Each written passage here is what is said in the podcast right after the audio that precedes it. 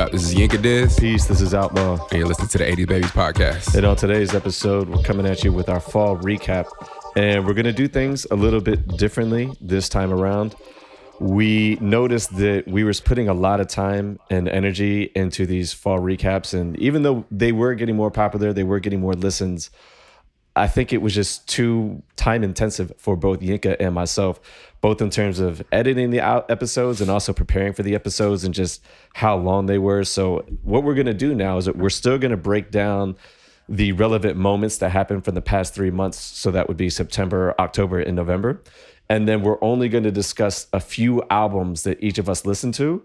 And so, all the throwback albums and all the other different releases they might be relevant, but for this particular show, we just decided to, hey, we're going to sit with these particular albums, really digest it, and then give a thorough review for for our listeners. So, um, you know, as always with these recaps, check the timestamps. Uh, if there's a particular section that you find uh, more interesting than the others, feel free to skip along. We'll put the timestamps in the description on the SoundCloud and then in iTunes, so you can know what exactly what you're getting for the episode. And I think in addition, right. Um, we've stepped it up on our tributes. We we've had you know more tributes, and I think in when we do do our tributes and our Make It a Classics, we're able to kind of get more into the fine detail of the album as opposed to just kind of you know paying it lip service. So if y'all you know do have some albums that you haven't heard us talk about that you would like us to break down either like make it a classic treatment or you know you see you see a tribute uh, anniversary coming up let us know and we'll consider trying to put those into the lineup. Right, right. All right. So we're going to go ahead and get into it.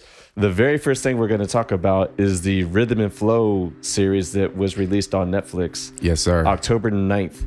And so, yeah, uh, you got a chance to listen to this or to, to watch this, correct? Yeah, I did. Um, All right. And this is one of those, you know, thank you, Outlaw moments for me. um, I, you know, I was very, very pleasantly surprised by this uh, this series. Yeah. Um, you know, and and y'all know the people who are listening. You know, I think Outlaw and I can both come off as a little anti when it comes to a lot of these types of things. You know, the the right. voices and the American Idols and you know, etc. So.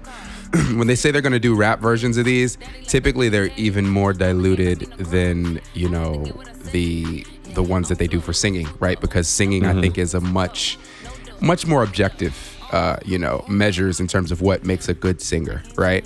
Um, right. What makes a good rapper is is something that um, has a lot of nuance to it, and I think this is true. This television show did a very good job um, overall of kind of highlighting some of those nuances and respecting mm-hmm. them for what they are.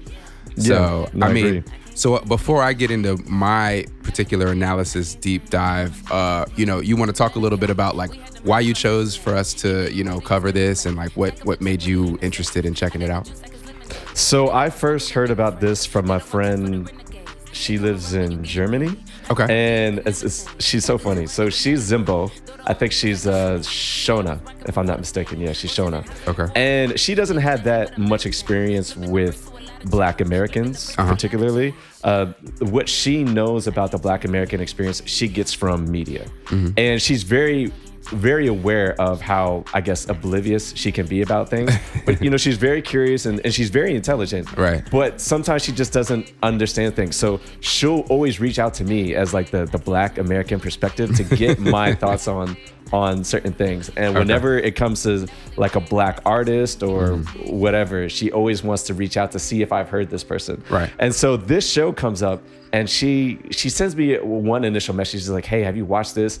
Uh, who is Cardi B? Like, Whoa. I've never heard this person's. I think she knew who Cardi B was, but like she'd never heard any of her songs, okay. and she wanted to know like, okay, uh, is it is it wrong that I've not heard any of this person's music? And I said, if yeah. you lived in the United States and you've not heard any of her songs, yeah, I'd say that's a problem. Yeah, you live under you have to like the person, right?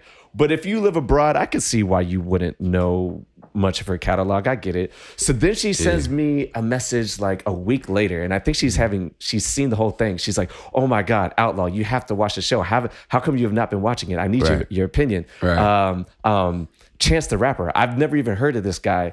I really like him. I listen to his catalog. I don't like any of his songs, but he's a really cool guy. It's hilarious. So Yo, that was my that's first. So funny, yo. so that was my first experience hearing about rhythm and flow. Right. Then um, uh, a friend of mine, she wanted to know my take on it, Mm-hmm. and so she was like, "Hey, look, watch the first episode. Let me know what you think. We'll skip the rest of these auditions." And then when the when the show starts, like I want to get your opinion on who do you think is going to win the whole thing. Okay. And just I just want to hear your take on it. So we're Right. watching the whole thing. And so that was my that was my viewing experience. And then other people came up to me, they're like, yo, Outlaw, you're gonna review it for the show, right? I was like, Yeah, yeah, we'll we'll have to do that.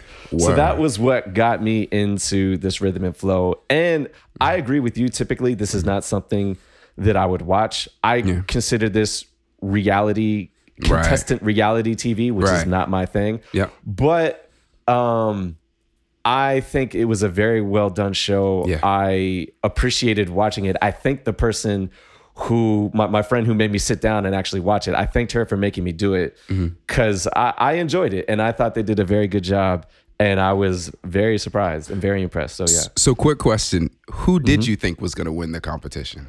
Oh, I knew right away that D Smoke was going to go very far. Uh, spoilers for people Right. who haven't seen it. Yeah, this is definitely spoiler alert. Um, Right. because I think we're gonna deep dive it a little bit. Um, so for me, right, um, I went into this with negative expectations. Um, Yeah. which is sometimes good when something is good or mediocre because then Mm-hmm. you're pleasantly surprised. Right. Um, but you know, one of the things that I really liked about the show, and I mean, you're the you know the cinematography, you know, movie, television expert, so you know Sure, you can probably put this in better terms than I I can. But um, okay. the way they created this story arc was very very astute and and i say that because i, I approached this with skepticism um you know and first and foremost right we talk a lot about hip-hop and gatekeepers and you know what people are you know who is an expert and etc um i think they did a great job in choosing the three judges I agree. but when it started, I said, Cardi B has never written a bar in her whole life. Why is she telling people who who who's good about rapping or who's bad about rapping? I get why Yeah. you would choose her from the perspective of trying to get a lot of people to watch the show, but why would she be a judge? You know, and Right. and you know we can go all the way down with with Chance. I, I think T.I. for sure is is a Oh, would yeah. be a, a great choice because he's kind of the person that you would want in terms of he sits in the middle like he's he's had a very storied career he's had a lot of success he's done the kind of underground mixtape circuit et, et cetera. So he, i get him. The other two i'm like eh right? So then so then i go into the the auditions right? Like the idea of them doing auditions in their specific cities. I, I really like that. I thought from the beginning i thought that was a great idea. Right. um, but you know, the the idea of like, oh hey, uh, I'm at the barbershop. There's these two guys. I'm just gonna bring them. Okay. Yeah. You can like it was it was really fake to me, right? yeah, that was very fake. yeah. Um, and and that so was I not was- organic at all. Right. It's like uh, you just found these random two people. They were standing outside Right, like right, day right. laborers. Like, hey, uh, I can rap. You know, nah. Right. And then additionally, the feedback specifically from Cardi, and I don't mean to pick on Cardi, y'all. I like Cardi. I think she did a great job on this show. I'll preface everything that I'm saying with she made perfect sense for how this show ended up. Right. At the beginning, I'm like, okay, that's your feedback? Like your feedback is just a sound effect for everybody. Um, and and in the early episodes, you know, in the in the auditions, a lot of it was like Cardi was giving feedback that was like not actionable feedback. It was it was all Right. like, you know, um, I don't think that people are gonna click on you or you know, I don't want to have sex with you, so I don't know. You know, like like it was like it was shit that was like, uh, is this is this serious? But like Yeah. as the show developed, you know, they did a good job of of saying there are multiple elements to what makes an artist a successful artist. Um, and and they did a good job of kind of highlighting what those different things were. Some some of the ways was through the challenges. Uh, some of the ways was through how they paired people, um, et cetera. You know, their background stories. Um, those things are, are what creates a superstar. And so Yeah. they should have prefaced it with we're trying to find the next hip hop superstar. We're not Right. looking for the best rapper. We're not looking for the cutest person. We're not looking for the person who has the best style. We're looking for the total package of somebody who is going to be successful. Yeah. Now, if they did that, I don't necessarily know that D Smoke is the guy. I agree. And and and it's crazy because you know uh, D Smoke to me was far and away the best talent on the on the oh it's not even on the close. show right Not even um, close. and I mean when you when it comes to like kind of total package um, he he he definitely has it right right. but uh, a factor that they used Cardi specifically to talk about a lot in the show was uniqueness Yeah. and they and they they did a good job for a lot of the characters of saying you know yo you reminded me of drake here. You reminded me of this person here. It was very interesting how d smoke someone who is related to a very popular artist who is signed to kendrick lamar's label never got a kendrick comparison until the very last challenge if you remember or uh, you know at the very end he wins the show right Yeah. and then they go, they pan to each judge, and each judge is gushing about him, why he's so amazing, right? And I mean, Yeah, he is 'cause he's really talented. He's amazing. His performance was amazing. Like I have literally, he's unassailable when it comes to this, right? Yeah. So, so they get to Cardi, and Cardi's gushing about him. She's talking about how handsome he is. She's talking about how well he put everything together, how he he excelled in all the challenges. And she says, you know, you are already a superstar. I mean, I see. And then she goes, Kendrick, and she stops. Mm-hmm. And then the camera pans out a little bit. You see T.I.'s face and you see Chance's face, and they both kind of look at each other a little bit. And then she she doesn't finish her thought. And then she's like, Yeah, you know, you're a superstar, you're gonna go really far. And I was like, yo, you know what I'm saying? That, that's a little strange. And then then I unpacked it, right? I rolled it all the way back. So DJ Head was the DJ of all the challenges. Um, I've met Head on multiple occasions. Shout out to DJ Head. He and uh, Chuck Dizzle had uh, something called Homegrown Radio, which I've talked about on this show before, uh, where they basically had a radio station out of their house in Compton. And they are responsible for putting on many of the people that you hear from the West Coast right now. Um, Okay. Nipsey came through there. Kendrick came through there. I came through there. Any means came through there. Like, I mean, every rapper that you know of from LA at some point rocked with homegrown radio to the point where now DJ Head and Chuck Dizzle have gotten a much bigger platform. They're now on um, the Beat, I think, uh, one of the big either Power or the Beat, one of the big radio stations in in LA now. Uh, their show is one of the most popular. DJ Head is is all over the place. He's basically like the Charlemagne of the West Coast now. Like I mean, you know, like in terms of the the, the looks that they're giving him.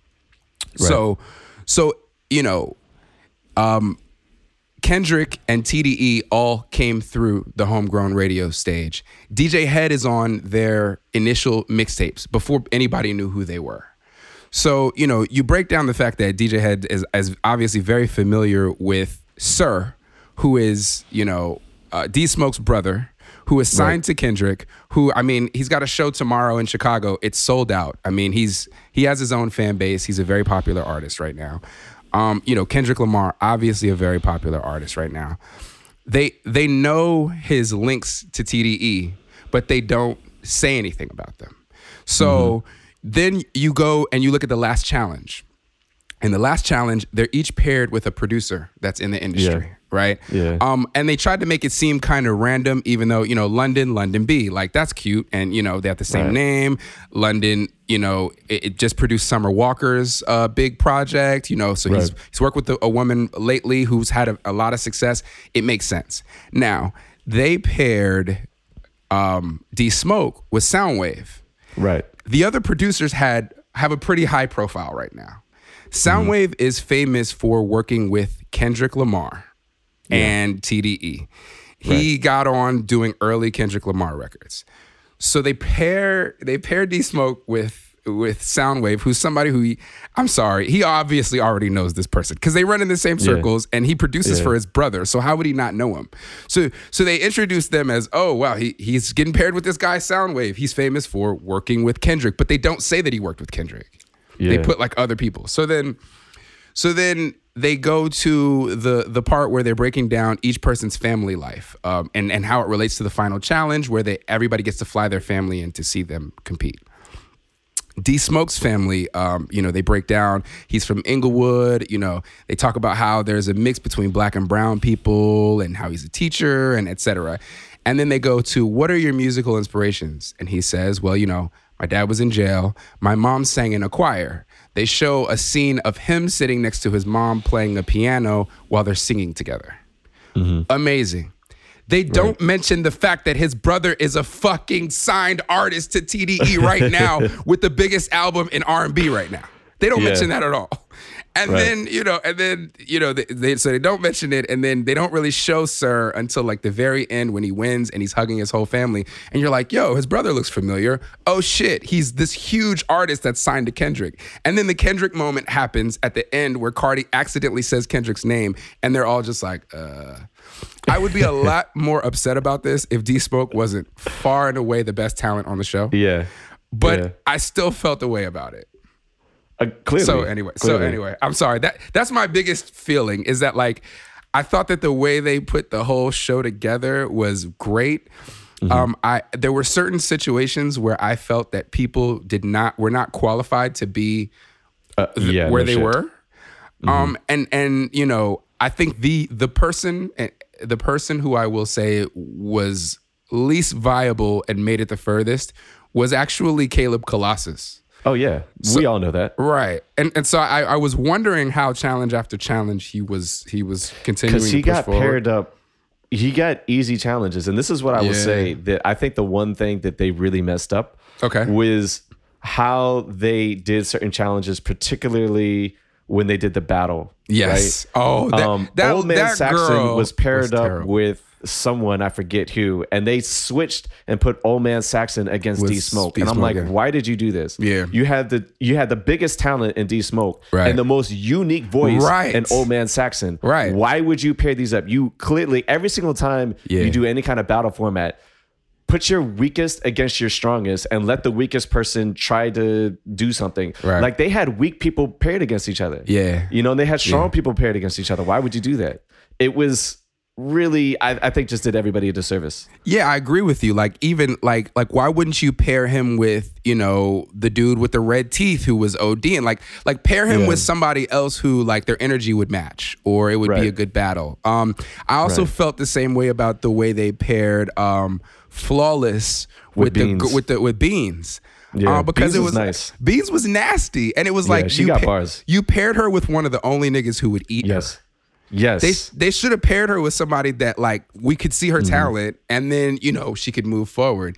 And Yes. um I thought it was funny and interesting that she was like I don't do battles because she sounded like I'm she like, did battles. a, definitely a battle rapper She sounded pretty damn who good. doesn't do battles. But And- yeah, I, I felt bad for Beans. I felt more Yeah. bad for Old Man Saxon because I think Yes. Old Man Saxon deserved to make it to at least like the last five. Right. I agree with Flawless Real Talk, London, D Smoke. Mm-hmm. I think that Old Man Saxon probably could have made it further than Troy Man. Wow. Because Troy Man was another one I thought continued to like he continued to surprise me because I didn't think he was all that talented. Yes. Yet he did well in his challenges. So I was like, well, I have to I had to give it to him. But I think Yeah. Old Man Saxon could have made it further than he did. I feel you. I think Troy Man was the biggest surprise for me. I think he showed Yeah. the most growth throughout the the show. When I saw Mm-hmm. him in the barbershop, I was like, this dude's not that good. Um, Right, exactly. And and and each time he pleasantly surprised me. He reminded Yes. me of a B.O.B. Uh, I don't know if you remember Yeah. Mm-hmm. B.O.B. the rapper, but like, you know, he just had a, a lot of personality, and I really think, honestly, out of all of the the the artists, if you just take their music like like put them in a studio i don't get to see what they look like i don't i'm not looking at any music videos nothing i think his music would actually go the furthest out of all of them Really? Okay. um, so i think i think honestly i got i got why troy man was there um Yeah. i personally felt like london b from a from a talent perspective was deficient in comparison to her to the folks that she she made it on the level with and i thought Yeah. that you know initially She's uh, clearly the biggest star though. Definitely, definitely. And and that's the reason why like what I was saying where like there were certain things that I had question marks about and I feel like the show did a good job of putting it all together to where it made sense in the end. Like Yeah. you know, she definitely has like the the super relatable story, the the energy, the passion, the look, all of the things that make somebody a star to Mm-hmm. and and and to be honest, music doesn't really matter right No. now, you know, when it comes to being a superstar. So her intangibles are so, you know, 11 out of 10 Yeah. that like it makes it makes sense why, you know, she would be there. But um, but flawless. I, I thought this is another thing I thought was funny. So before I watched the show, um, Ason, I don't know if you know him. He uh, he went to UVA with us. Um, he hit me and he was like, "Yo, you need to go on this rhythm and flow show." and um, you know, I was like, uh, you know, a technology consultant in his 30s, you know, on a show Yeah. trying to become the next famous rapper. Like, I don't see it. And he's like, yo, watch the show. Like, there's people in their 30s competing, and they're like the best people on there. And I thought it was interesting because um, I thought Flawless was like a good representation of like the me's of the world in that like you know the people that like you know he probably was much hungrier 10 years ago you know i mean he's like 30 something years old um, you know, he's just i- i- his, the difference is like he stayed the course and was like, I'm gonna be a rapper. I'm gonna do this. He didn't try to do anything else, or, but he, um, you could tell with his professionalism and with D Smoke's professionalism that 10 years ago they would have been much more raw versions of themselves. But with those additional 10 years they've learned how to record in a studio. They've learned about stage presence. They've learned about a lot of things that made them much more composed than a lot of the y- younger contestants. And i kind of liked that they they illustrated that on the show. Flawless Real Talk. Aside from Old Man Saxon, Flawless Mm-hmm. Real Talk is the one I feel the worst for Mm. because when I saw him initially, Mm-hmm. I knew I was like, okay, he's. Uh, I actually didn't watch this audition for the first time, so when I actually saw Oh, him, okay. I think it was in the cipher. That was the first Yeah. time I saw him. Um, uh, you should have seen his like, okay. audition No, no, I, I went back to go see the audition. okay. okay. But initially, I had only seen the, the cipher first. I went, I had to go back to see the audition. Mm-hmm. But when I when I saw him in the cipher, I thought, okay, he's gonna go far because he's got like all the fundamentals down. Mm-hmm. But I don't really like this guy. And every single challenge, he like blew me away. Um, Interesting. particularly like his feature with Jhené Aiko. I mean, Yeah. he murdered that shit. Yeah, he did. And I was like, this guy has a star written all over him who it's too late for him. Uh. Yeah, Because yeah, I I think agree. that he, as talented as he is, as good as he is, as Yeah. deserving as I think he is, Yeah. I'm not sure if all of the things that made him great are unique enough. Like he seems almost Uh-huh. Like too cookie cutter. Yeah. And it and it and I feel bad because Mm-hmm. I want him to do I want those three to do well, particularly D Smoke Yeah. Uh-huh. and Flawless Real Talk. I think London will do well, so whatever. I, I think she'll be fine. But Yeah.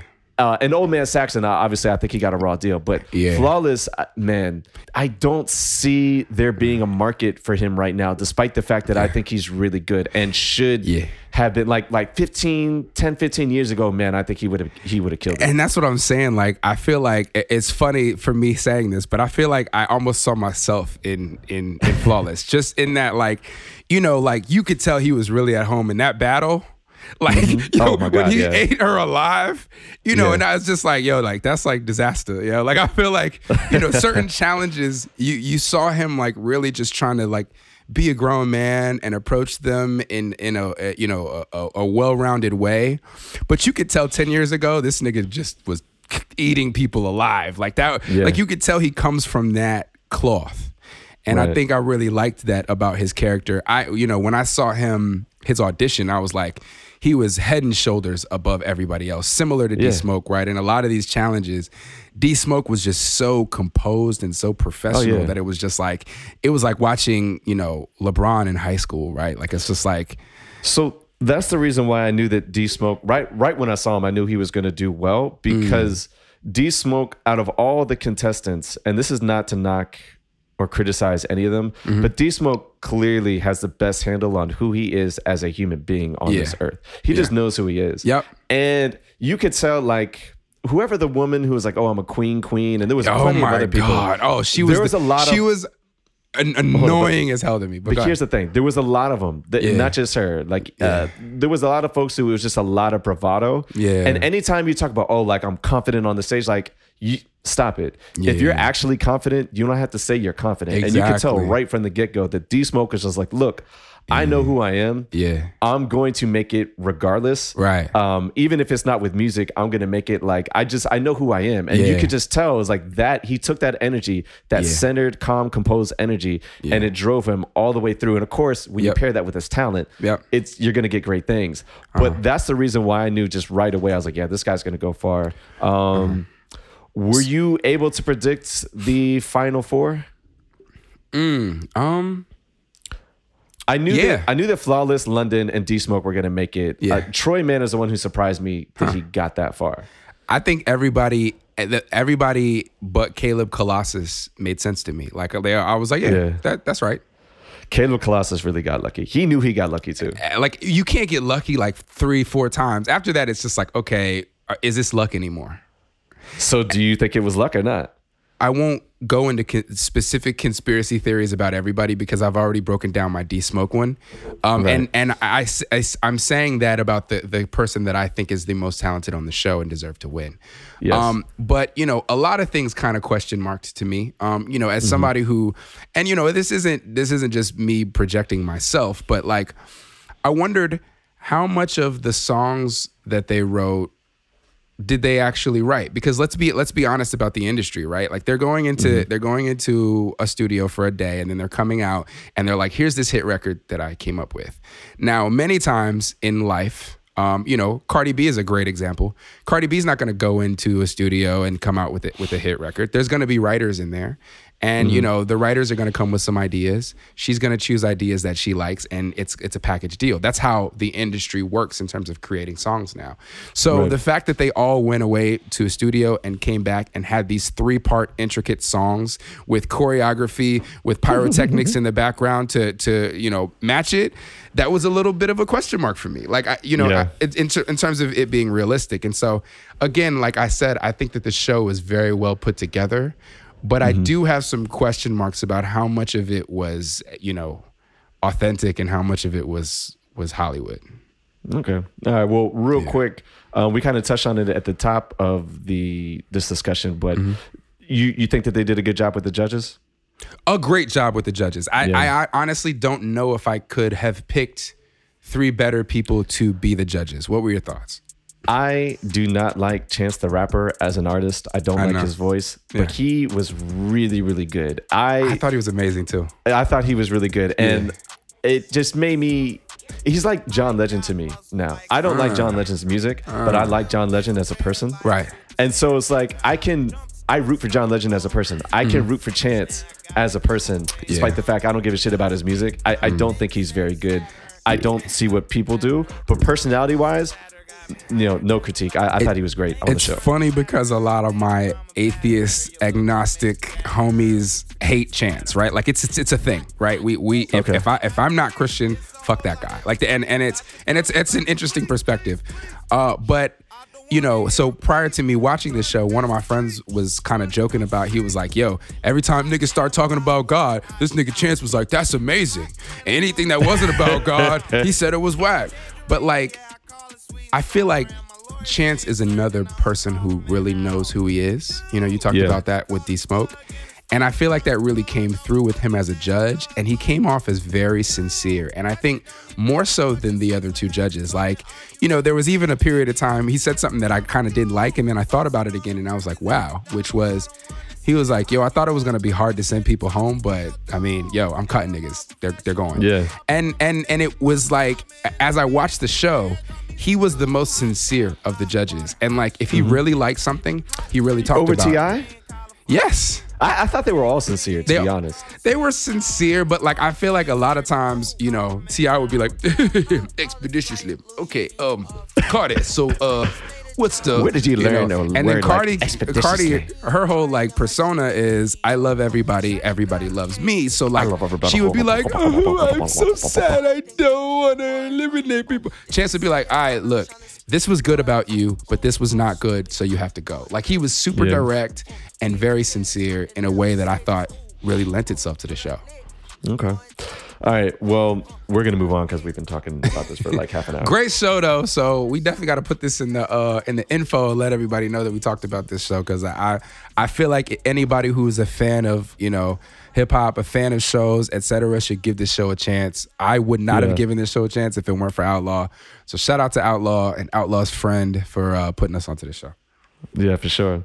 So the next show we're going to talk about is another Wu Tang show. This is Wu Tang and American Saga, a very, very heavily dramatized show about Yes. the roots of the Wu Tang Clan. Yes. It debuted on Hulu September 4th. Mm-hmm. Yeah, that's that's correct. And I just wrapped up watching this show maybe this past week. So, What were yeah. your thoughts? At the end of the day, I enjoyed it.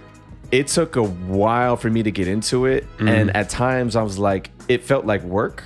Oh. I did not like the first couple episodes. I didn't really start getting into it until around episode 4 um, and that by that point I was like, okay, I, I see what they're doing here. This is really, really heavily fictionalized, heavily Yeah. dramatized. Yeah. They took a lot of artistic license, um, and I think that that was what drew me out of the show Right. uh, initially. Right. You know, seeing Raekwon shoot up Ghostface Killah's Yeah, crib. yeah. I've yet to see that verified anywhere online. I, seriously doubt that ever happened. I think Um, that I think that particular sequence turned a lot of Wu Tang fans off too, because I know other people, Right. not just yourself, who saw that scene and was like, "Yo, fuck this show." Yeah, just look, stop watching. There was a lot of inaccuracies. I mean, you Yeah. guys not even in there. You've got Method Man in there working at this the Statue of Liberty. But that's least- true. Yeah, at the start of the show, but he was also working there with U-God. Yeah, yeah. I think we just haven't been introduced to you, God, yet, right?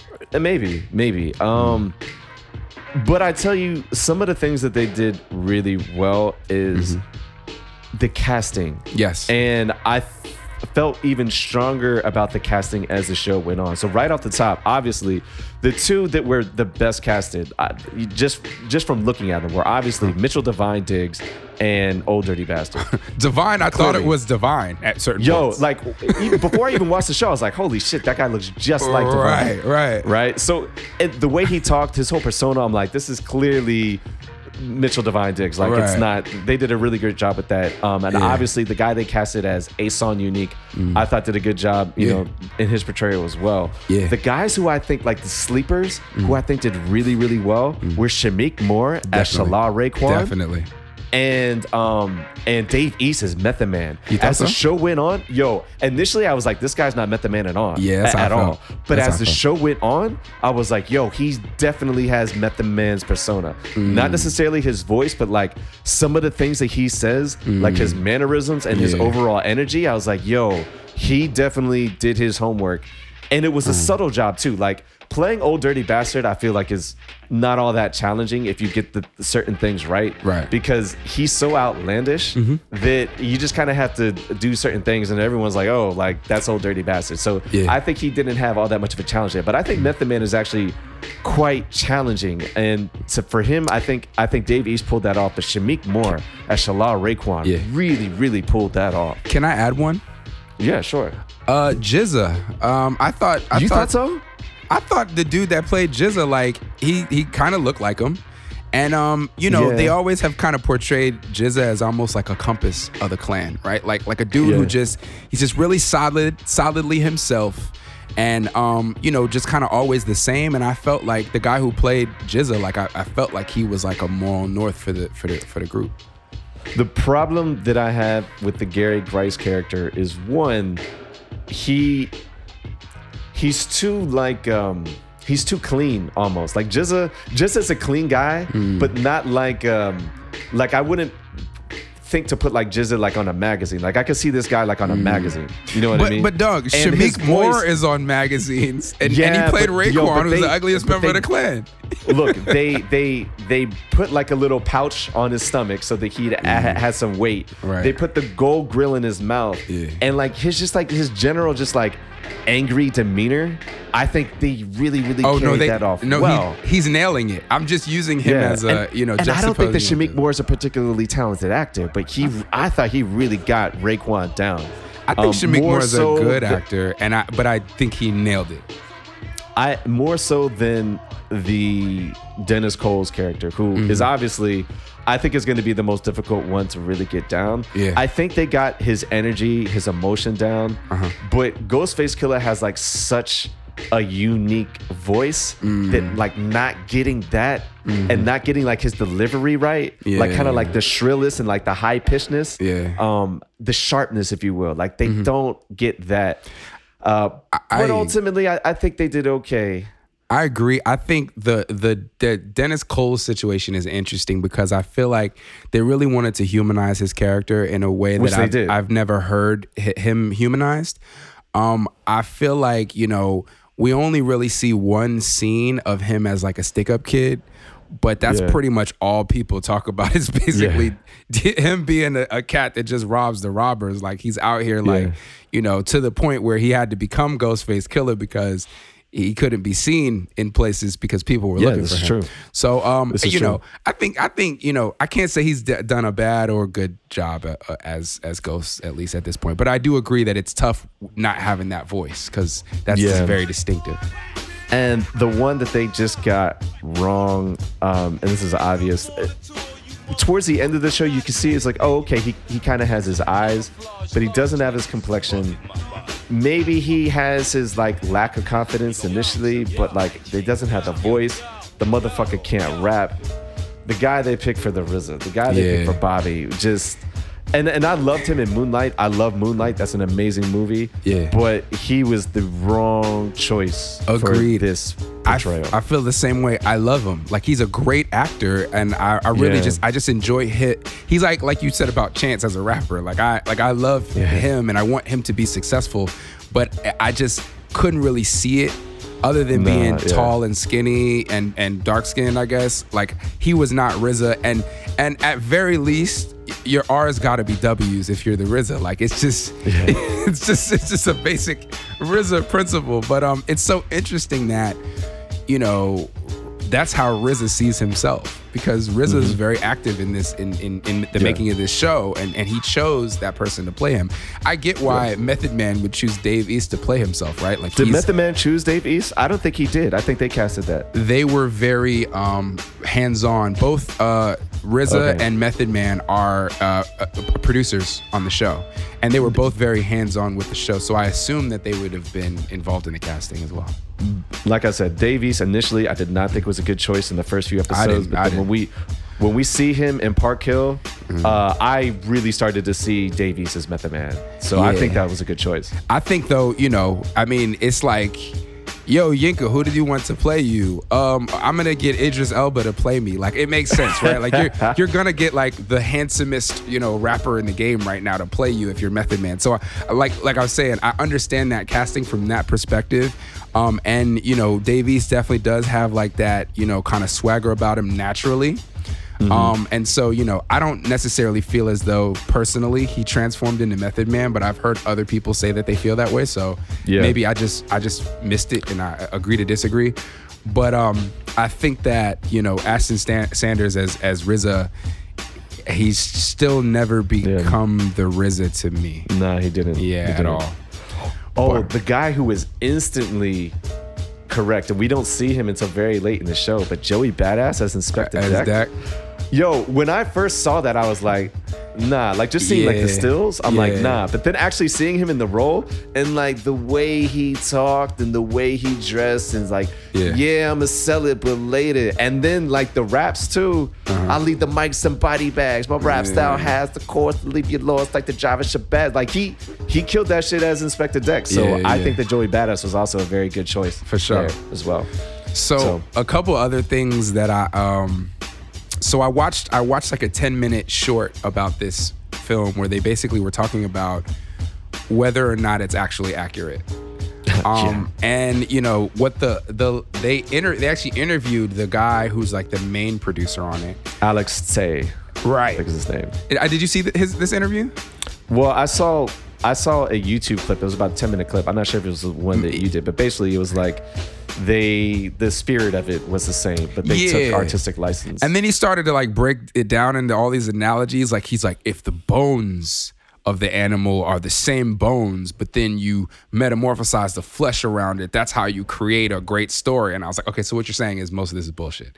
yeah, Um, most of it is bullshit. but uh but the the things that they did kind of get right that they talked about in there which i thought was really interesting was RZA and the production crew went back to the house that he grew up in. Yeah, that was and really cool. spoke to yeah, and spoke to the people and got to film the outside of it and recreate the house over again on Mm-hmm. That a was really, Hollywood really set cool. for them to to film it there. So I thought that was really interesting.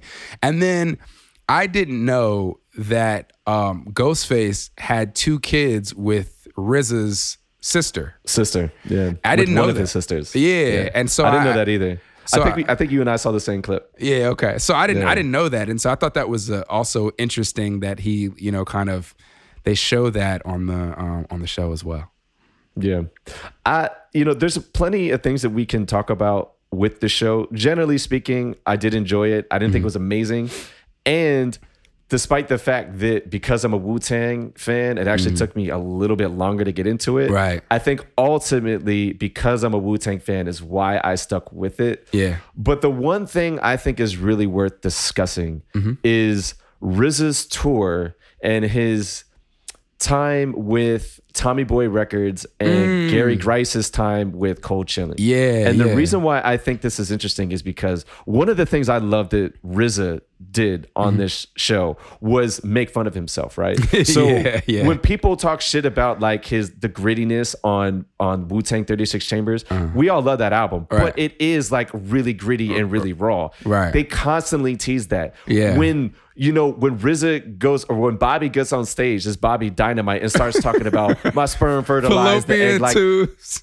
RZA was clearly making fun of himself Yes. because we all know that shit is not on and popping. Yes. But the thing that the thing that was so wild Uh-huh. was the manager, like when he hears that, likes it. Right. And he's like, he's like, I never heard nobody say some shit like that. But Right. then, but then I think the thing that's really worth discussing Uh-huh. is like, I want to know what Tommy Boy saw in Bobby. I really want to know because the image that they try to put out, Yeah. like RZA is nowhere near the most talented lyricist in the clan, and Right. I'm not knocking him because I've actually heard him spit bars like like off songs. Like I've heard him spit freestyles. I'm like, yo, this guy can spit. I don't know why he doesn't do this more often. Right. But but like I don't know what they saw in him as a lyrical talent or even as a personality.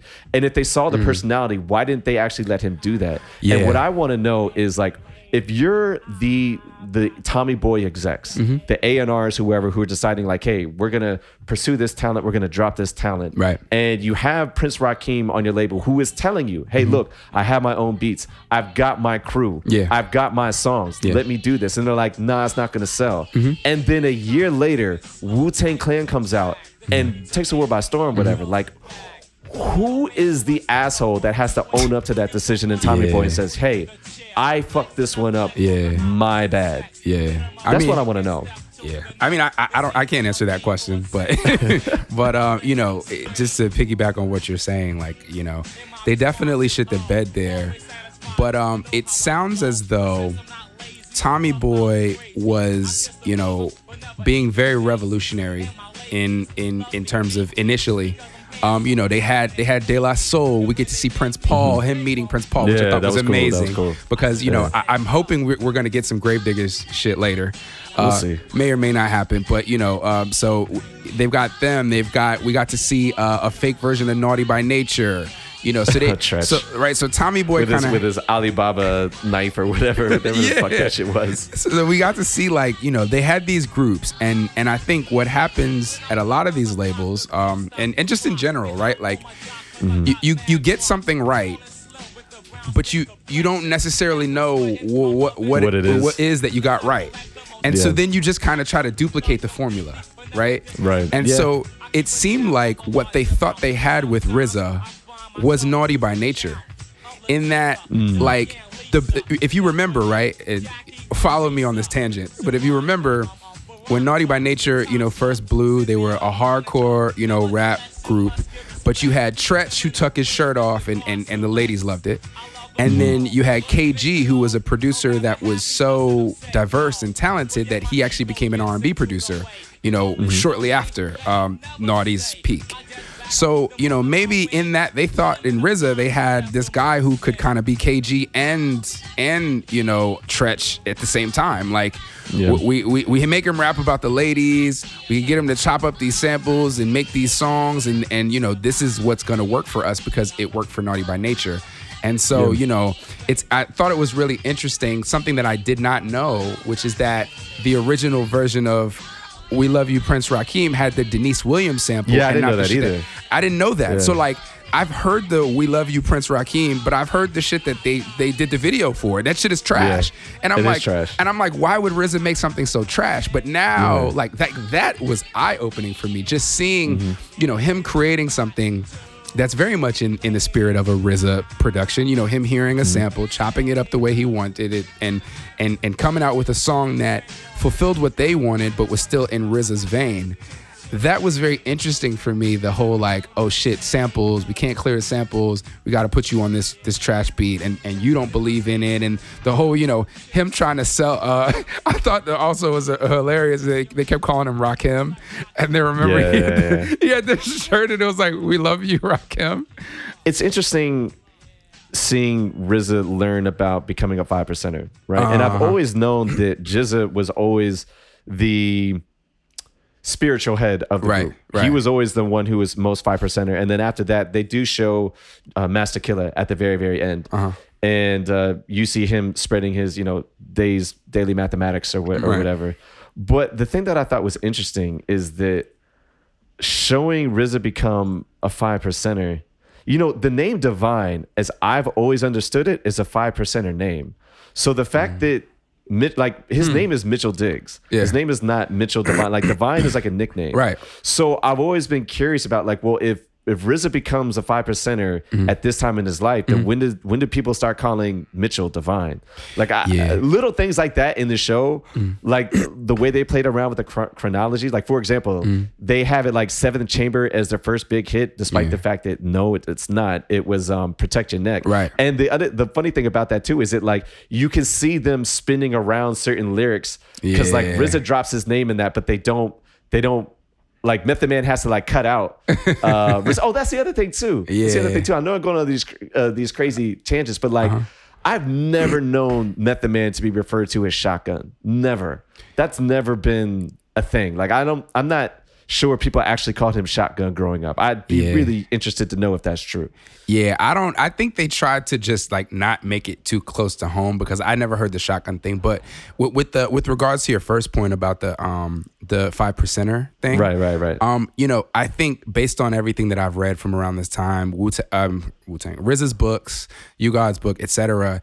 It seems as though they had you know essentially the five percenter presence heavily in their community. So, you mm-hmm. know, if you were walking to the store, you might they might be out in front trying to, you know, hand you a pamphlet. If you are here, if you're there, these folks are in the community and they're organizing. So I think I think they were surrounded by five percenter culture regardless. Right. And Right. so and so, you know, divine can be divine without necessarily being fully Ah, baptized. you you know, in the same way that when um when he takes Prince Rakeem and then dude's like, Do you even know what your name means? Yeah, Right? no, that's fair. You know, so I, I think that maybe that that might be what it is with divine. That was uh, that was poor righteous teachers, right? was it? I think so. I know the poor righteous teachers are five percenters. I Yeah, yeah, yeah, they are. yeah. But um, I didn't know. But uh, but yeah, man, I, I I thought that was cool. And then the, with regards to um, uh, you were talking about meth. And Yeah. uh, and whether or not they, they called him shotgun, I don't know shotgun because slamming in your chest piece. Blow. I don't know, man. yeah, because also like Raekwon's nickname was Shallah. Did everybody call him Shaw? Like I, I didn't I didn't Yeah. know. But anyway, um, it's a good show. Ultimately, if you're a Wu Tang fan, I would suggest watching it. If you're a hip hop fan, I would suggest watching it. But also take a lot of it with a grain of salt. Mm-hmm. Yes. I think they tried to get the spirit of Staten Island and and Shaolin and Park Hill versus Stapleton. I, I think Mm-hmm. They, they try to do all those things right. Uh, the fat LP with cappuccino on the wax. They had Cappadonna in jail. Yeah. I thought that was hilarious. But um, but yeah, Uh, you know, not a flawless show. I think again, ultimately- if you're a hip hop fan or just a fan in general of music, like I think you'll enjoy it maybe more than a Wu Tang fan is. If you're Okay. a big Wu Tang fan, and I mean, I think Outlaw's probably a bigger Wu Tang fan than I am, but I'm a, also Uh, yes, a, a big Wu Tang fan. But Yeah. I had to take my Wu Tang hat off to enjoy this show. So just know Yeah. that you know, like you said, there's some things that are kind of not gonna align or not make sense, or you're gonna be like, did they make this up? Um, but it's good to see some of the things portrayed. And I definitely agree with you that the thing I did like the best was them breaking down, you know, Gary Grice, you know, as words from the genius, you know, Mm-hmm. time frame and and Prince Rakeem, because those are some Yeah. things about I I didn't get on the Wu Tang train until, you know, clearly after all of that stuff happened. So those are kind of little blemishes Uh, in their their armor that nobody really talks about. And so I, mm. I do really appreciate RZA for like attacking those pieces of their their story like head on. Okay. The next thing that we should talk about, though, and we mentioned him at the top of the show when we talked about rhythm and flow. T.I was one of the judges, Yeah, yeah. but he recently caused a stir by revealing that he takes his daughter to get her hymen examined every year to make sure she's still a virgin. Right. Is, uh, did I hear that correctly? That he does that? So I haven't even actually heard the the the the specific quote, so I, I won't try to quote it, but I think that's the essentially what what was said. Look, I am at a place in my life right now where I don't want. I'm less judgmental about these types of things than I have been in the past, and for good reason. Because I, I think that I try to be empathetic towards everybody. I try to understand where they're coming from, mm-hmm. and to a degree, I can understand where T.I is coming from here. Mm-hmm. But I, man, like, I just, it's not a this. Look, I do not have children. I do not have a daughter, so I do not know what that is like. Right. And you know, coming from the situation where T.I came from, mm. wanting to be a responsible parent, wanting to do a responsible thing for his daughter, I guess I can see the logic. But man, at the same time too, he has to recognize that this has got to be a traumatic thing for his daughter. I mean, Yeah. I would, I would think that it's important to teach your daughter about like what a healthy sexual relationship looks like. I would think. I, I mean, I don't know. Like I said, I don't want to judge the man, but if if y'all listeners out there have thoughts of criticism, um, yeah, I get it because that's a real head scratcher for me. Yeah, it is. Um, you know, I feel like I have some mixed thoughts about it. In that, and you know, I'm sorry to, to be Mr. Cynical now. Um, so first of all, I agree that this is this is completely wrong. But nowadays, in a way, first of all, I didn't say that. I but uh, yeah, it's not a decision I would make. Is, Yeah. is what I can say. But nowadays, in the way people roll out things, it started to almost feel like maybe this is part of his rollout. Like, you know, um, we hear about this, the, you know, the rhythm and flow comes out. Then he says he's to go on Red Table Talk, um, you know, to talk with uh, Jada and, you know, um, Willow about it. He brings T- a Tiny on there. You know, they, you know, kind of talk about it and talk about their relationship. I didn't see the Red Table Talk, and it seemed as though, but just based on the little clips that I saw, that I actually should watch it.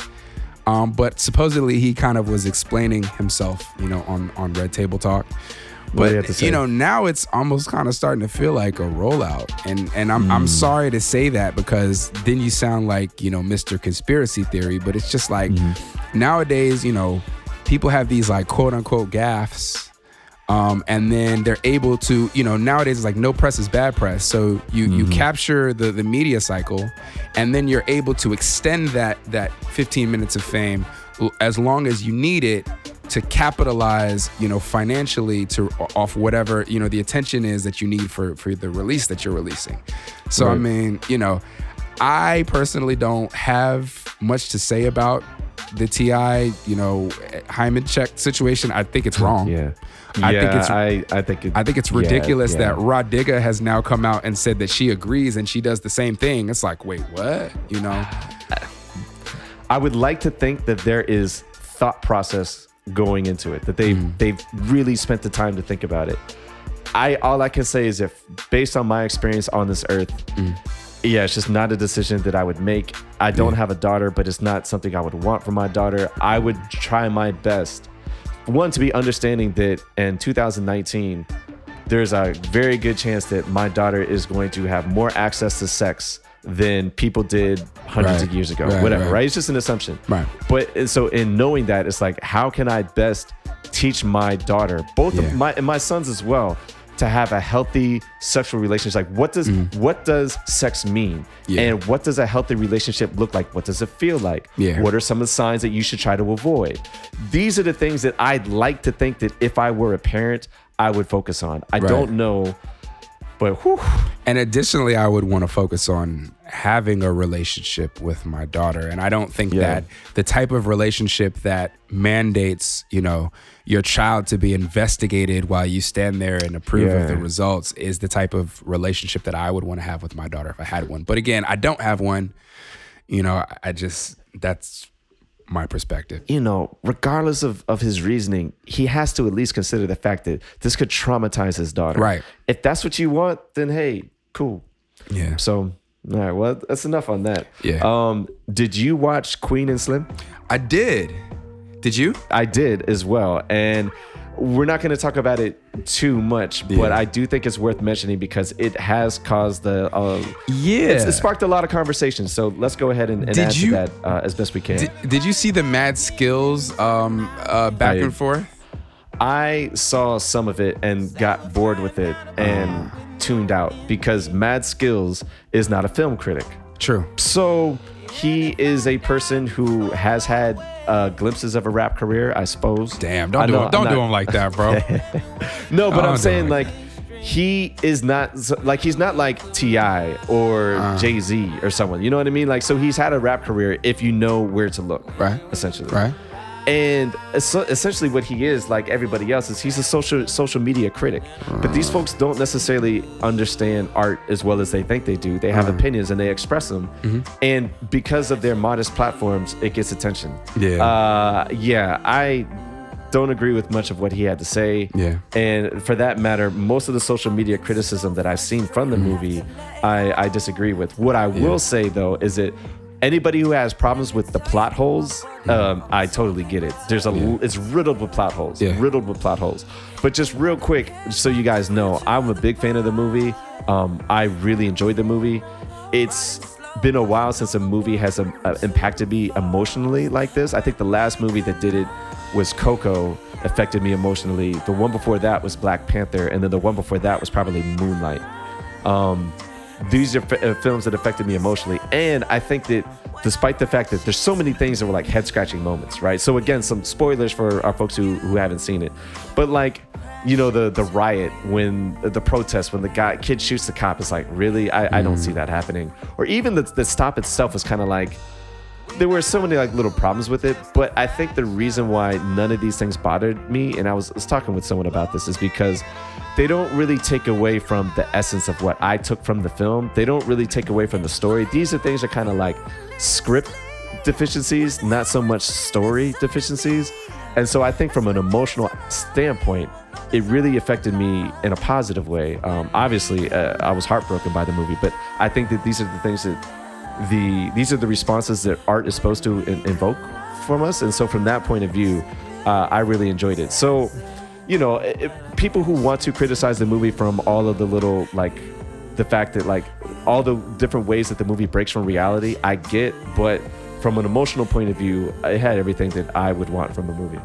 My thoughts are I was also um, impacted by the movie. I think that the main thing I want to highlight about it was I just thought the way their blackness was captured on camera was beautiful.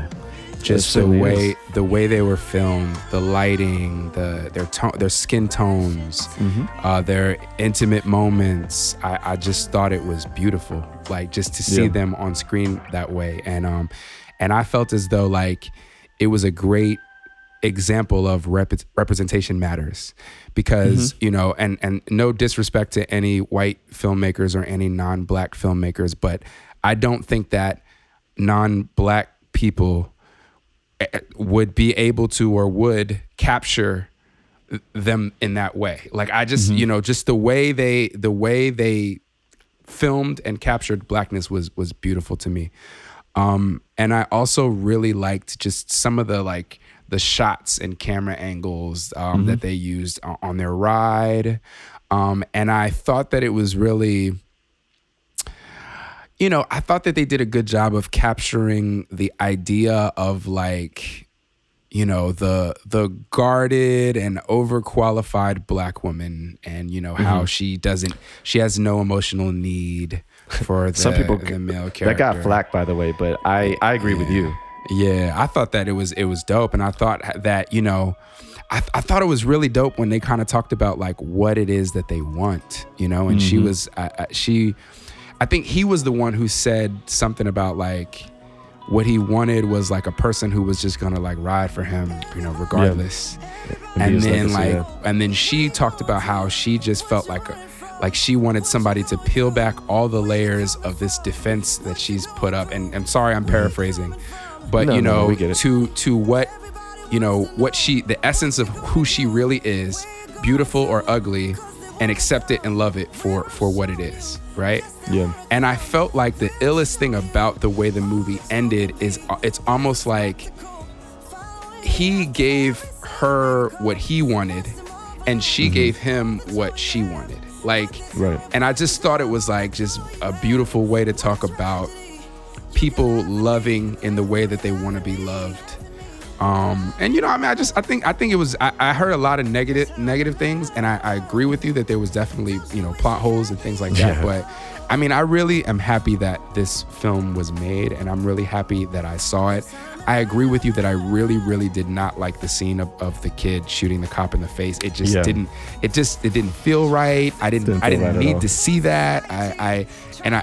It didn't. It, it didn't feel like it, it. It was realistic. Like like it didn't even make sense that it happened that way. Um, but you know, th- I mean, there were s- some little things like that where you can nit. But I, I really was happy that I saw the film. Yeah, I think I was actually initially apprehensive. Mm-hmm. When I saw the trailer initially, I was like, oh, okay, this is going to be one of those films, right? Mm. And then the more I saw of it, I was like, all right, this is going to be political. It's going to be too on the nose. I'm not a big fan of that. Yeah. I am not progressive. I don't need my movies to be over the top and progressive. Like, I don't care about the political ideas. I care about the art. I Mm. care about the storytelling. So as I'm watching this movie, um, not having a good opinion of it going into it, Mm-hmm. I started to realize I was like, oh, this is this is just a love story, and it's amazing love story for me because yeah. for me, I thought this encapsulates black love, and I actually don't like using that word black Yeah. love because the the times that I hear that term black love is wrapped in a lot of other ideas that I'm just like, look, you guys go in that direction. I'm going to be over here in my own lane, right? Right. But the things that I think that this movie did really, really well is capturing black love in the sense is like all the things that like work against it and all the things that can work for it, mm. right? So for example, you know, our community is really fragmented right mm-hmm. now. And the fact that you have a woman in this role, like that's I think representative of a lot of a lot of, uh, of our sisters, mm-hmm. right? And mm-hmm. it's interesting, you know, that some of them, I, I heard some critiques that like, oh, they didn't like seeing her portrayed as a, as a bitch, this, that, and the other. And I'm not saying that I thought she was a bitch. I don't think she was. I didn't think she was either, but Yeah. I, I can understand why folks are sensitive about it.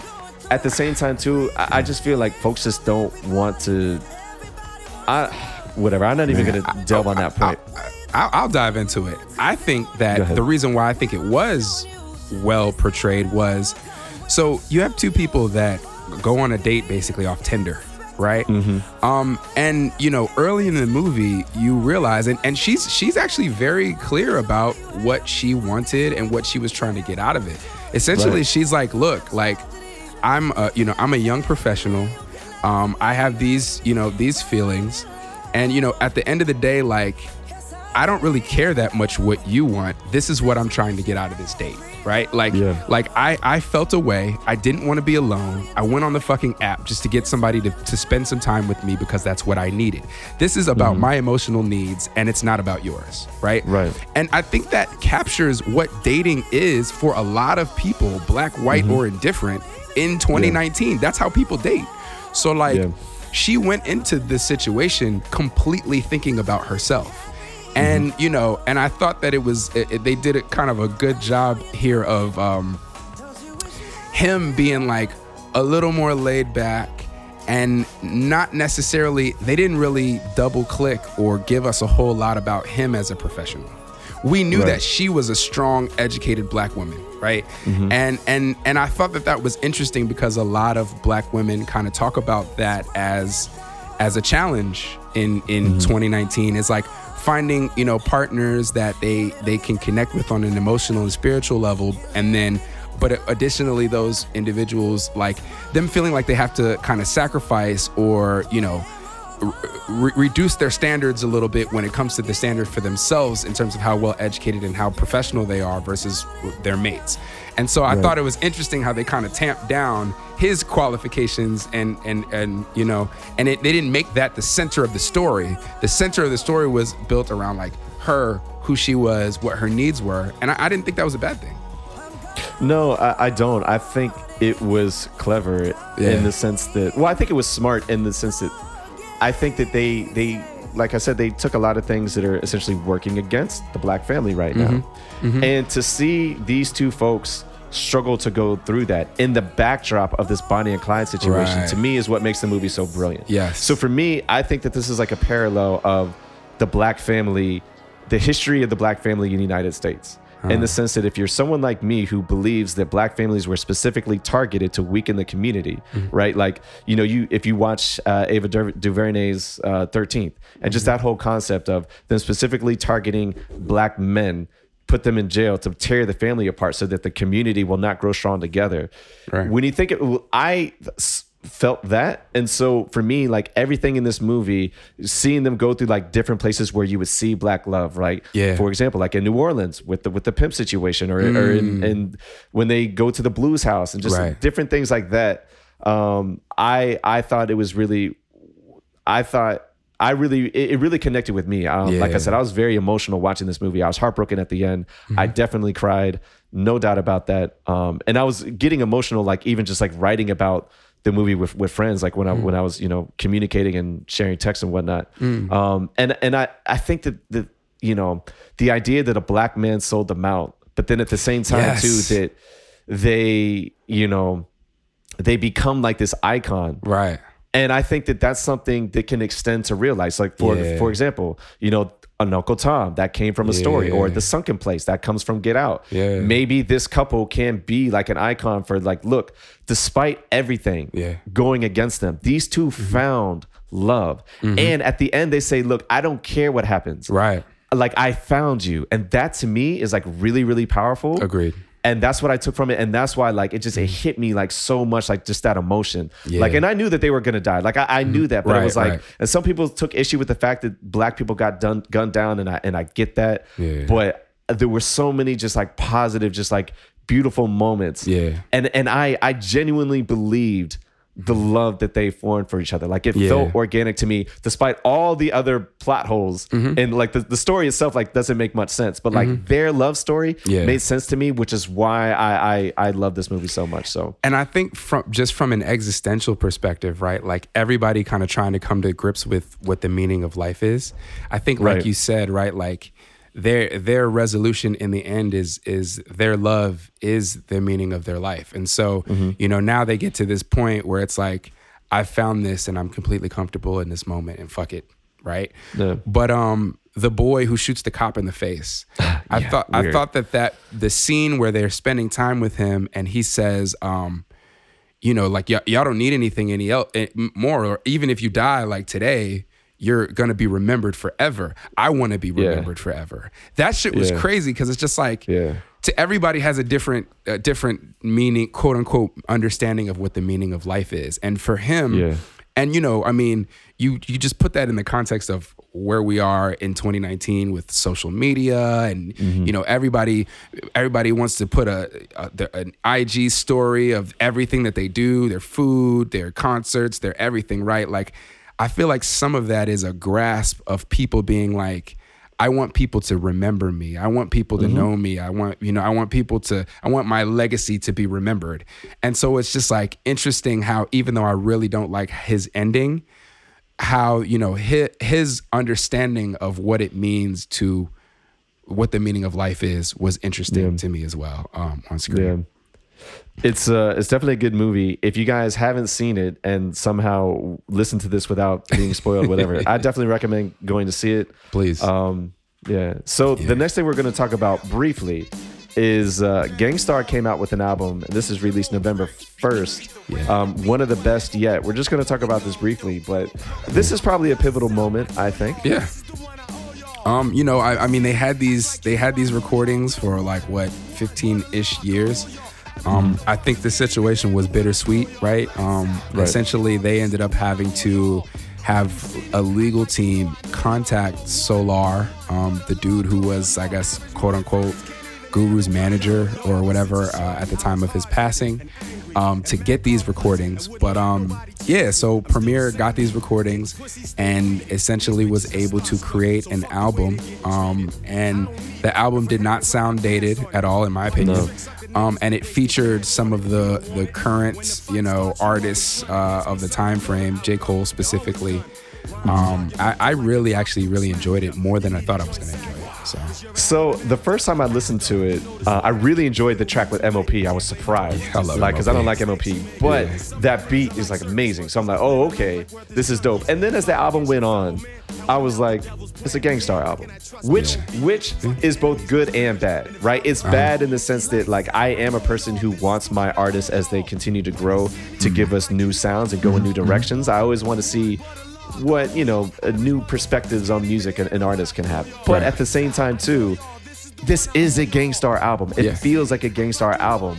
It doesn't feel like Biggie's Born Again or some Tupac's posthumous albums. Like, no, this is a an actual quality piece of music. And the second time I listened to it, I enjoyed it way more. Mm. So, in fact, this was going to be the album that I was going to discuss, um, but I, I didn't like it as much as, as I wanted to. But that being said, it definitely is a is a good album. Uh, Guru sounds great on it. Premier He sounds, sounds great, on it. The features the features sound great, and it's a cohesive project. Yeah. Um, so so nicely done to Premier and whoever else uh, helped put this together. Definitely. And I mean, you really got to give it to Premier because, I mean, you know, this is somebody who was very close to him and they, you know, kind of had fallen out when he passed. So, you know, he had to work through his feelings.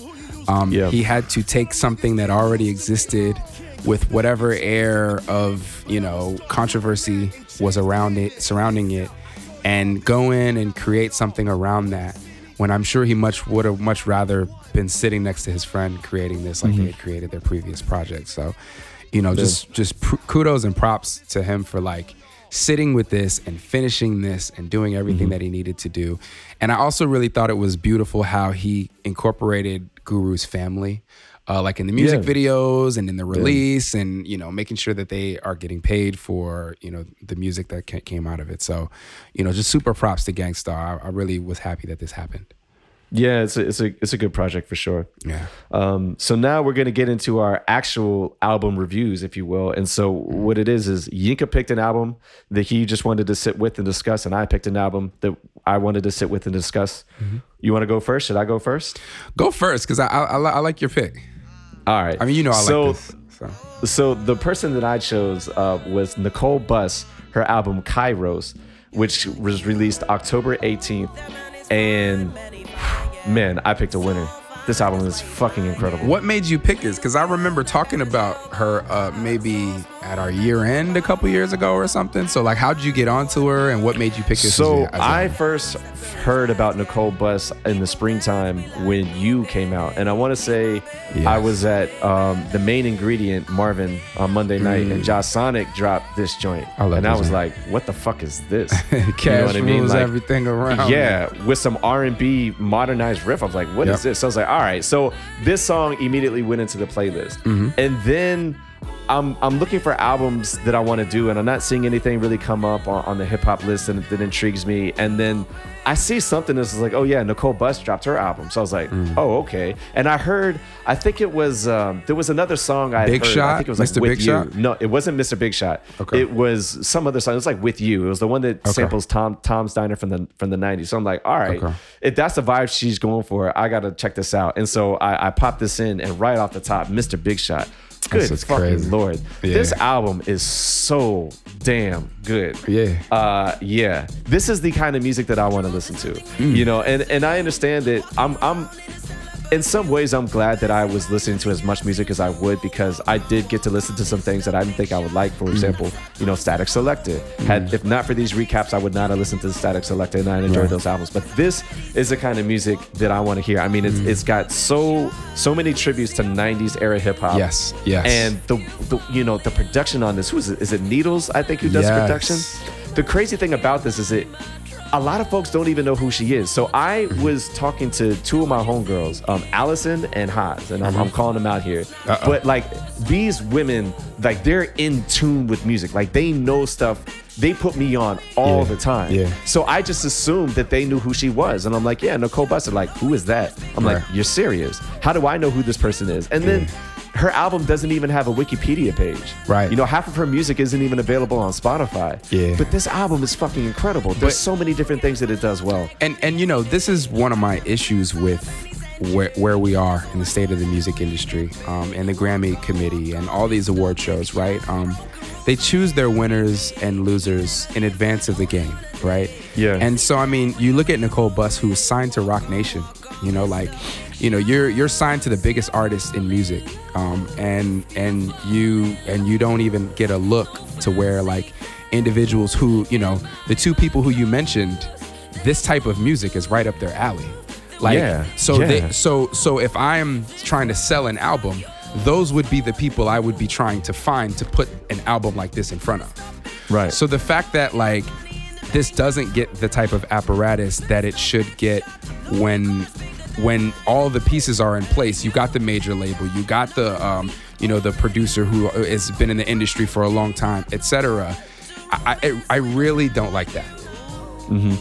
Um, but but yeah, I mean, just to piggyback on what you're saying, I love Nicole Bus. Um, I you know kind of been touting her for a couple years now.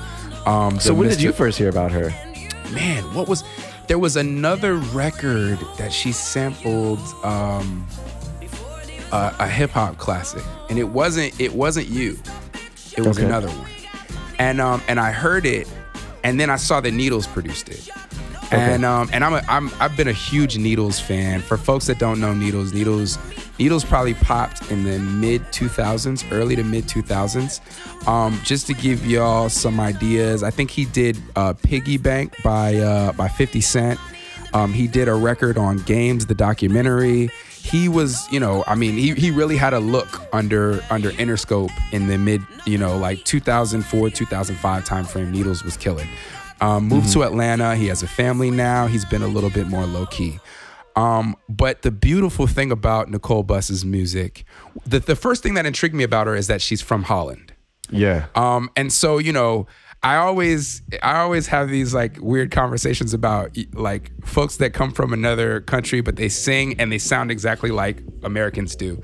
Um, Yeah. My theory on that is the fact that, or not the fact, but my theory on that is that if you listen to R&B music, you know, 90% of the big records that we all know and love, you grew up listening to Americans sing. And so you probably imitated and sang those in front of the mirror with your hairbrush since you were a little kid.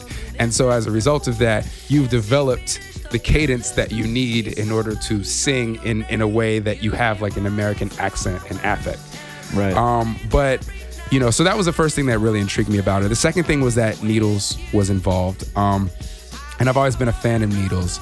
But um, this is like that that puffy R&B blueprint in a 2019 way, right? Like, right. like when Puffy did Mary J. Blige and and Jodeci, he took these hip hop break beats that were going on all of these hip hop records, and he said, "Yo, I'm a hip hop up." an R&B sound and then people are to fuck with it, right?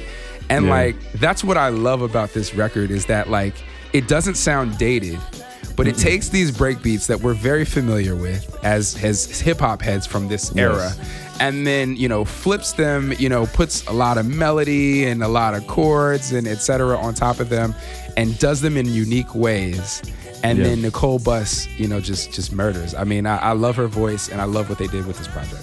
Yo, so a few songs that I have to highlight, Uh-huh. right? And you're talking about taking hip hop break beats and, and flipping it. Mm-hmm. So obviously, you know, we talk about Mr. Big Shot. Um, Yeah. That's a good one. You is obviously that's the one that drew me to these albums to begin Because it's Wu Tang. Yeah, but it's just but either way, like what she does with this song is is crazy. But Right. the one that really stood out to me um, when I heard it, like I fucking lost my shit. So you've got this song called Rain. It's track eight, Okay. and it takes the sample that Yeah. Busta Rhymes uses on Rise on ELE, The which Al is Green. the album.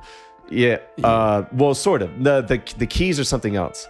So the Yeah, piano yeah. is uh, is is something from another song, but uh, Busta Rhymes does that for Rise, Uh-huh. and uh, that's a really good hip hop sample.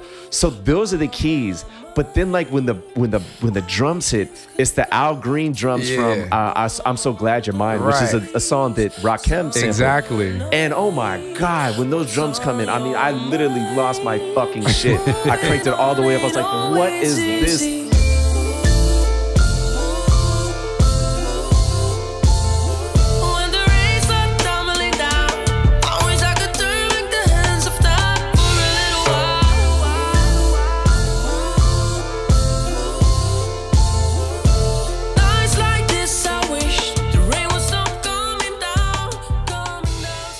I've listened to this album, I think, it at least 20 times. Like that's how Mm. much I've been sitting with this. And it took me like on the 10th listen to actually listen to what she was saying because I was fucking with the music so much. Yeah. This song is fucking incredible. My Yeah, God. yeah. It's amazing. So I, I had to highlight that. even like the little subtle uh samples like like that song unchanging with the with the kanye Yeah. west uh they just it's almost like they just like did a filter so they just took like it sounds almost just sounds like a pad Mm-hmm. the melody in the background and then they just built on top of that like i really like the way this was produced Yeah, yeah. I mean, and then uh, you- right after Unchanging, a song like Comfort Me, where she does her little reggae, Reggae, yeah. inspired vibe. Um, I like it when Europeans do it. I feel like a lot of them do a really good job with it, and she does. Yeah. a good job of it here.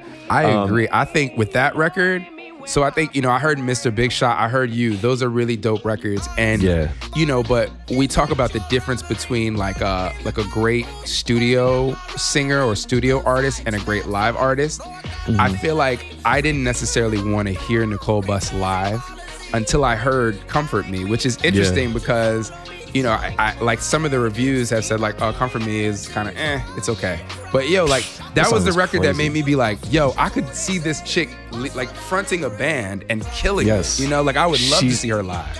She'll be performing here in March. I'm going to that show. Nice, Period. Nice. Yeah. yeah. Um, I think SOS, that's the Nas sample. I want to say that that just hit the radio because I was talking with someone the other Mm-hmm. Oh, day. yeah? And I was talking about this project. And they're like, oh, yeah, that song SOS is on the radio. I like that one. It's the one that samples Nas. It ain't hard to tell. Um, Yeah. Look Up to the Sky, the, the, the joint that ends the album, is, is a track that I really like. It's got that. I don't I don't want to call it gospel because it's not, but it's just like that old like old school soul. Um, it's just a really cool chill record. Yeah. I think that you know that I really like this album because the low lights become highlights for me.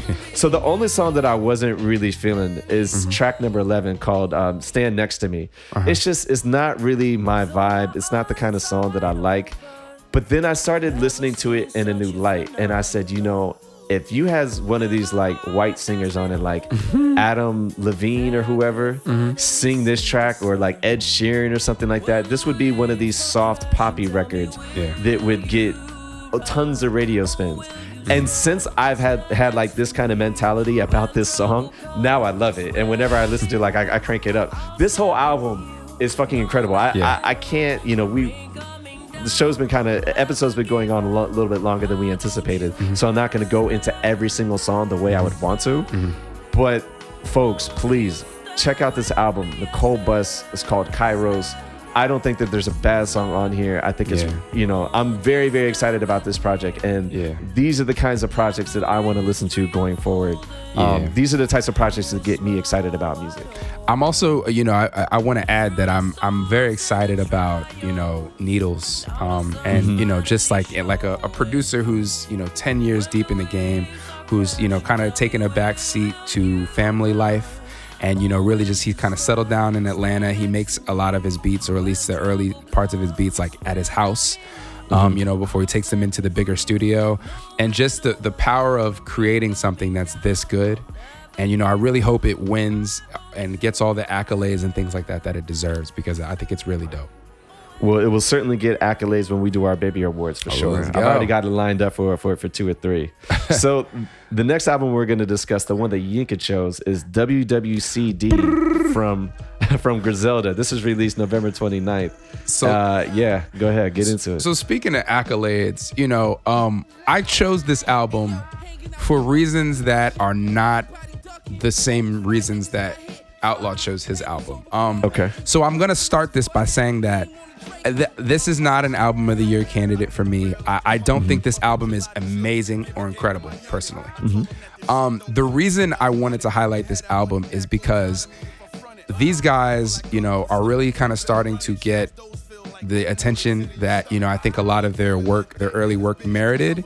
Um, And I, and I think that you know a podcast like our podcast really should highlight what these guys are doing, just because um, it's it's something that's that's steeped in a lot of what what the the values and aesthetic that we you know espouse to like. Um, and I was I was watching um, I was watching the Drink Champs yesterday, and Irv Gotti was on the Drink Champs, and he was talking. eh, He was talking to Noreaga and and all the et ceteras, and he was saying, you know, how come you don't bring like young people on your show? And Right. and Nori kept saying, "Yo, that's not like that's not the formula. The formula is we we we have these you know OGs, these legends. We bring them on, we give them a platform. Nobody's giving them a platform. We give them a platform."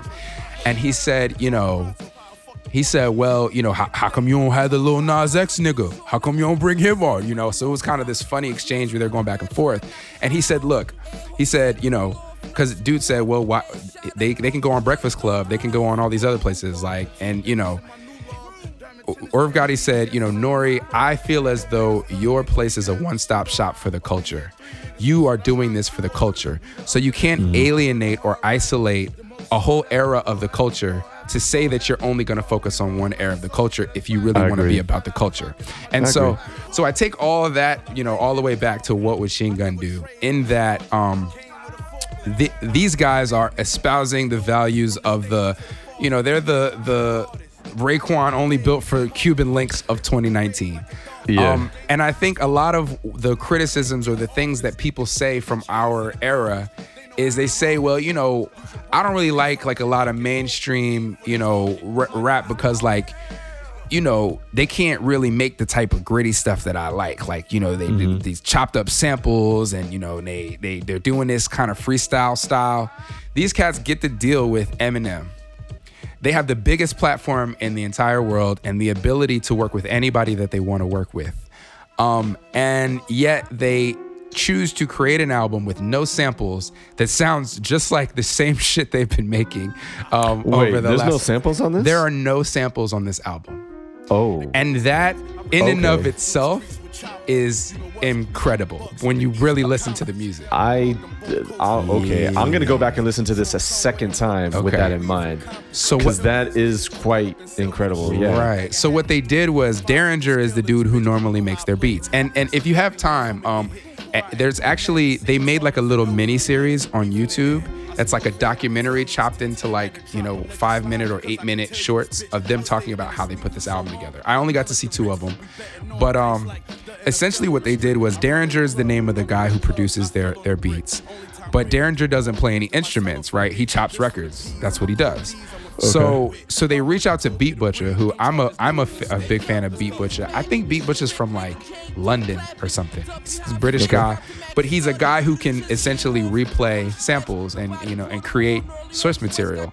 So they basically paired Daringer with Beat Butcha to create these things that they would then chop a- and make them Oh, sound okay. like This- samples, etc. There are several artists who've done things Yeah, like that. similar to what um what um uh what's the dude's name? Adrian Um, Younge. Adrian Younge and and uh, Primo did for the for the Race to Five Yeah. Nine records. Right, right, Um, right. But you know, so I say all that to say, like, you know, I mean, their intro has Raekwon on it. They got Yeah. 50 Cent on it. Like, this is still the same drug dealer crack rap that they've been making, for better or for worse. Um, but you know, they they were consistent and, and stuck to their formula, and I really appreciate them for that. This is not my favorite Griselda record. Um, I think that there's at least two there's probably two projects that came out this year that are better than this. But um, you know, I just wanted to highlight them because I think they're stellar rappers. And you know, we talked on what was the uh, what was it the the, the Cam'ron episode where I talked about Dipset, and you were talking about how like they kind of. You know, Cam'ron wasn't really showing much artistic growth. He kind of was just giving you the same thing, and Yeah. and I said that there's kind of something to be said for an artist that is very consistent and consistently gives you something to where when you're a fan and you want that thing, you know that you can always go to them and you can get that. And I feel like Right. that's what they did here. Like they've created a brand and they've stuck to the brand, and I, I appreciate their consistency. So I don't know. What are your thoughts? I wish I had more in-depth thoughts about it. Yeah. Unfortunately, I don't. I did listen to it, mm-hmm. but it just kind of reminded me of the other Griselda Yeah. projects that I, I heard. Yeah. And I can respect this and I can appreciate it, but at the same time, too, this is not music that I do well to just sit down and listen to. Right. I give it the, the once pass through and then I go on to something else. Yeah. Although, you having said that, describing the production the way that you did, now I'm intrigued to actually go back and listen to this a second time. Yeah. But I think for me, something that always stands out. Uh, I forget. One of my friends said this. Said Mm-hmm. that when you talk about drug rap. Mm-hmm. Oh, in fact, it was Imhotep who said it on this podcast. Okay. I think when he was. I forget which. I guess it was the, The, uh, Blueprint? episode. or not blueprint, uh, 444. 444. Right. Yeah. He said, at least I think he said, uh, if he didn't say it then, he said it elsewhere, but he said that if you're going to talk about drug rap, Mm-hmm. you need to be stellar. You need to Right. break ground. You need to be amazing. And there's certain rappers who've done that. You know, Biggie did it well. Uh, Raekwon and Ghostface did it well. Um, obviously, Jay Z has done it well. Like, there's several rappers who've done it really, really well. Mm-hmm. I'm not sure if these guys have, have done it well. And the same thing goes for Freddie Gibbs. I know that you have a higher opinion of him than I do. I, I Mm-hmm. Don't dislike him. I'm just not overly impressed. Um, I Mm. think that I would need to hear more skills for them as as rappers, more wordplay, just more creative flow. Mm-hmm. It seems like they're kind of very down the line. Um, they approach every single song, every single beat the same way, Mm. and that's fine. And I appreciate that they have their lane for that. But Mm-hmm. at the same time, too, the artists that really, really stick with me are Mm-hmm. giving me a little something different every single time. Like they're Mm. they they they get a new perspective, and then boom, like they next time they hit the studio, it's like, yo, I got this new shit. Yeah. I'm not sure if I really heard that from them, and maybe we Mm-hmm. don't need it. Um, I do appreciate what you're saying and respect the fact that you know, for them to have this lane for themselves and to be on message or on brand and Mm-hmm. stick to that and stick to their guns, despite the fact that they have resources to maybe branch out. It is commendable, but at the same time, too, um, it just doesn't really stick with me all that well. Yeah, that's fair. Nah, I, I you know I kind of agree with you. Um, I, I think you know Tana Talk uh, Three is uh, the name of a project by Benny, who's one of the guys here, and um, I think it's it's much more poignant and to the point than this is. Um, I think Okay. you know there's better better bars on there. I, I you know it just it feels more focused, but you know I I again just really commend these guys for for kind of carrying the torch when it comes to this, you know, because I think, um, and, and this is gonna sound like a diss, and it, it entirely is not. Um, Pusha T is an example of an artist who you know has kind of, um, you know, he he's just does the crack rap thing over and over again. You know, coke rap, coke Yeah. rap, coke rap. Um, I thought his album from last year was was a really good album. Um, and I thought that he really, it really was kind of a throwback to what we love about Pusha T. But a lot of times I hear Pusha T, and it's very experimental. You know, if if, if Pusha T has an opportunity to get in the studio with, I don't know, I'm just gonna say Drake because Drake's the biggest artist, even though those aren't two people who would get together. But you know, or Beyonce, That's a, that's a weird. That's a weird. Beyonce or or Young Thug or whoever the fuck, Yeah. right? He's gonna do it, right? Because Mm-hmm. from a completely you know commercial perspective, he just wants to be the biggest artist he can possibly be, right? And and there's something to be said for that, which is which is positive positivity, like right, you know, good job. You know, your career is on the line. You're trying to find ways to promote yourself and, and advance your career. But there's also something to be said for to, for people who like really just stick to their guns and are like, you know what, this Beyonce feature wouldn't really make sense. You know, and I and I just kind of respect that from a musical perspective. You know, Yeah, when I hear you. individuals are willing to to to do that. So Okay. All right. Well, I don't have any uh, any additional thoughts on this album. Do you? nope. All right. So I think that's going to wrap it up for our fall recap.